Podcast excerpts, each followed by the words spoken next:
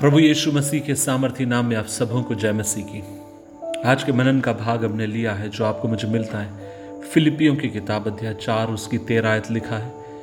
English में और अच्छा लगता है। मैं आज इंग्लिश में पहले पढ़ूँगा, फिर हिंदी में लिखा है।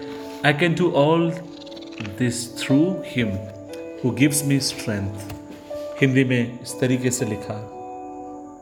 जो मुझे सामर्थ देता है, उसमें मैं सब कुछ कर सकता हूँ।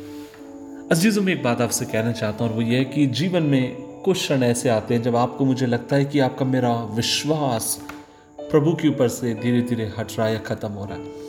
कई बार आप और मैं अपने विश्वास जीवन को काफ़ी बिखरा हुआ आप और मैं पाएँगे। हम अकेलेपन से होकर जाते हैं। निराशाएँ और हताशाएँ और दर्द हमें पूरी तरीके से घेर लेता है।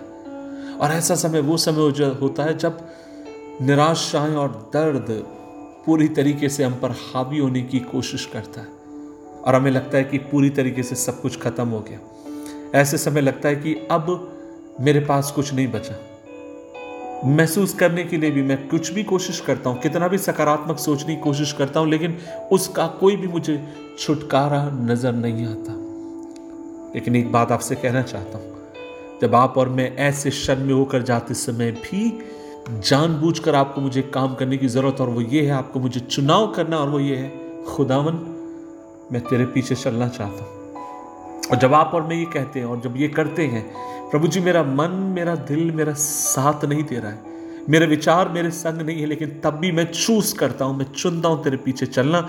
और तब आप देखेंगे, आपके दर्द की अवस्था में भी, आपके आंसुओं की अवस्था में भी, आपकी मौत की अवस्था में भी, आपके जब आपको लग रहा है सब कुछ खत्म हो रहा है इस अवस्था में भी, वो आपको अपनी बाहों में लेकर सब कुछ नया करने के लिए विश्वास योग्य परमेश्वर के वचन में और उसके प्यार में इतनी ताकत है कि वह आपके मेरे जीवन के खालीपन में आपको मुझे अपनी ताकत से भर सकता है।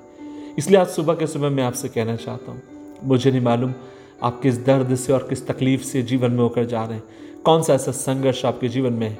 कौन सी ऐसी बात जो आपके जीवन की सबसे बड़ी चुनौती है, मुझे नहीं पता, लेकिन मुझे इतना मालूम है, अगर आप ऐसी परिस्थिति में उसके ऊपर विश्वास रखेंगे, उससे ये कहेंगे कि खुदावन, मैं तुझ पर भरोसा रखता हूँ, वो आपकी परिस्थिति को नियंत्रण कर लेगा और वो आपको डर के ऊपर, चिंताओं के ऊपर, दर्द के ऊपर, वो आपको विजय देगा। अब उसे सब कुछ दे दें। आप अपनी राख को उससे दे दें। और उस राख में से वो आपको सुंदरता और अपना अनुग्रह आपको निकाल कर देगा। आज इस सुबह के समय मैं आपसे कहना चाहता हूँ, इस बात को मत भूलिए कि आप परमेश्वर की संतान है। आपके अपने बल से आप और मैं जय नहीं पा सकते। हमें उसकी बल की ज़रूरत है। क्या आप सुबह के समय ये कह सकते हैं, प्रभु जी, मैं सब कुछ कर सकता हूँ? सिर्फ़ तभी जब मुझे तेरा बल प्राप्त होता है। तभी कर सकता हूँ जब तेरा बल मेरे संग खुदा में चुनना हूँ। मेरी ताकत और मेरी सोच से बढ़कर तेरे बल के ऊपर भरोसा रखना मदद कर। दुआ करें, प्रभु जी, धन्यवाद। और हमें अनुग्रह दे, हम तेरे बल पर भरोसा रखें और आगे की तरफ़ बढ़े। कृपा दे। और हम ये कहते हैं, तुझ पर विश्वास करते हुए कि तुझ पर भरोसा रखकर हम सब कुछ कर सकते हैं। यीशु मसीह के नाम से मांगते हैं। आमीन आमीन।